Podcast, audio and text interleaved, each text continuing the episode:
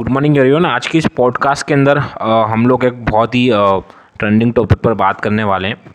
जैसा कि आप सारे लोग देख रहे होंगे कि अभी रिसेंटली बहुत सारे यंगस्टर को हार्ट अटैक से या हार्ट फेलियर से उनकी जो डेथ हो रही है बहुत ही यंग एज के अंदर।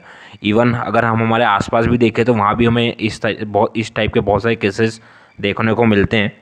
राइट? जैसे सिद्धार्थ शुक्ला जी थे पुनीत राजकुमार जी हैं जिनका बहुत यंग एज के अंदर जिम के दौरान या जिम करने के बाद जो बहुत ज़्यादा हेल्थ कॉन्शियस भी रहते हैं लेकिन उसके बावजूद उन्हें ऐसी प्रॉब्लम हुई और आज वो आ, हमारे साथ इस दुनिया में नहीं है।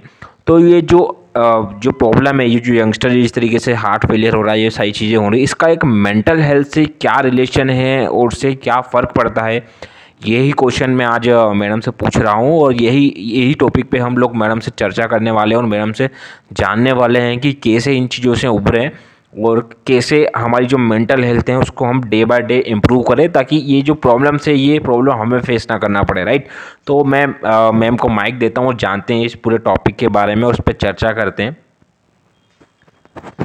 हेलो एवरीवन जैसे कि हमारे साथी ने आज आपको बताया है कि जो जितने भी यंग, अभी लोगों की हम ये खबर सुन रहे हैं कि उनका हार्ट अटैक से उनकी डेथ हो गई है या फिर, हार्ट फेलियर होने से उनकी डेथ हो गई है तो उसका रीज़न क्या है? और उसका मेंटल हेल्थ से क्या लेना देना है?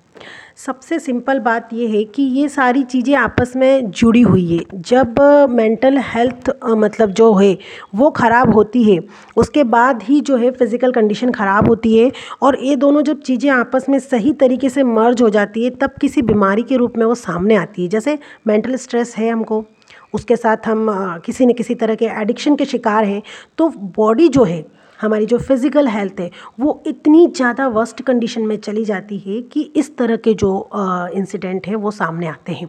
ठीक है? तो इनका संबंध ऐसे है कि सबसे पहला और बड़ा रीज़न ये है कि मेंटल हेल्थ जो है वो सबसे ज़्यादा तो डैमेज हो रही है। वो हो रही है नशे के कारण। जो आज का यूथ है वो ये आ, मान के चलने लग गया है बॉलीवुड को देख के हाई प्रोफ़ाइल लोगों की लाइफ स्टाइल को देख के क्योंकि सोशल मीडिया से ये सारी चीज़ें हमें ईज़िली अवेलेबल है। तो वो ये मानने लग गया है कि जो नशा है, जो एडिक्शन है, वो बहुत ज़्यादा ख़राब नहीं है। उसे करना चाहिए, वो एक ट्रेंडिंग चीज़ है, वो एक स्टेटस सिंबल बन गया है। तो होना ही चाहिए और उसके बाद उसके जो नुकसान हैं, वो समझते हुए भी वो ये सोचते हैं कि हम जिम जाके हेल्थ कॉन्शियस हो के उन चीज़ों से बाहर आ जाएँगे। लेकिन ये एक सरासर गलत मैंटेलिटी है और इसी के कारण जो इस तरह के इंसिडेंट हैं, वो हो रहे हैं। मतलब युवा ये सोचता है कि मैं दिन भर में स्मोक कर रहा हूँ, मैं पार्टीज़ में ड्रिंक कर रहा हूँ और दूसरे दिन मैं जिम जा रहा हूँ एक्सरसाइज कर रहा हूँ तो वो सब कुछ इक्वल हो जाएगा। ऐसा नहीं होता। बॉडी की एक लैंग्वेज होती है। बॉडी की लैंग्वेज ये होती है कि बॉडी को सबसे पहले चाहिए एक स्ट्रेस फ्री माहौल। यानी दिमाग पे स्ट्रेस नहीं होना चाहिए। अगर किसी भी तरह से दिमाग पे स्ट्रेस है तो उसका सीधा असर हार्ट पे पड़ता है। हार्ट जो है वो कितना पहले से डैमेज है ये हम नहीं जानते। जैसे हमने अचानक सुना कि सिद्धार्थ शुक्ला की मौत हो गई। लेकिन आप में से बहुत सारे लोगों को शायद पता हो या ना पता हो, कहीं ना कहीं आज से पाँच दस साल पहले वाले समय में वो भी एडिक्शन के शिकार थे, जिससे उबरने में उन्हें समय लगा था। तो अब उस ड्यूरेशन में उनका जो हार्ट रहा होगा, वो डैमेज तो हो चुका था। अब कोई चीज़ डैमेज हो चुकी है और हम उसको ठीक करना चाहते हैं। तो उसको ठीक करने का या तो एक प्रोसेस है कि जितनी वो डैमेज हो चुकी है, बस उस लेवल पे उसको हम मेंटेन रखें। उसको मेंटेन रखने के लिए सबसे कठिन चीज़ ये रहेगी कि आपको सबसे पहले तो जिस चीज़ से वो डैमेज हुई है, उसको पूरी तरह छोड़ना है। जो हम कर नहीं पाते, किस लिए कर नहीं पाते? सोसाइटी के कारण एटमॉस्फेयर के कारण, है ना? तो फिर उस डैमेज को तो हम बढ़ाते जा रहे हैं, लेकिन उसको कंसिडर करने वाली जो चीज़ें हैं लाइक जिम जाना एक्सरसाइज करना, है ना? और योगा करना, ये सारी चीज़ें जो हम करते हैं, उसका परसेंटेज बहुत कम हो जाता है। यानी वो चीज़ें आपके डैमेज को कंसीडर नहीं कर पाती है। दैट्स हाई स्ट्रेस का लेवल जैसे ही दिमाग पे बढ़ता है ऑलरेडी पहले से डैमेज हमारा हार्ट जो होता है, वो इन चीज़ों को नहीं झेल पाता और इस तरह के इंसिडेंट हमारे सामने आते हैं। तो सबसे पहले ये जानना ज़रूरी है कि हम मेंटली इन चीज़ों को लेके अवेयरनेस बढ़ाएँ और समझें कि जो सोसाइटी से हमें दिख रहा है अभी सामने कि जितने भी यंगस्टर हैं वो बहुत जल्दी एक सक्सेस हासिल कर रहे हैं।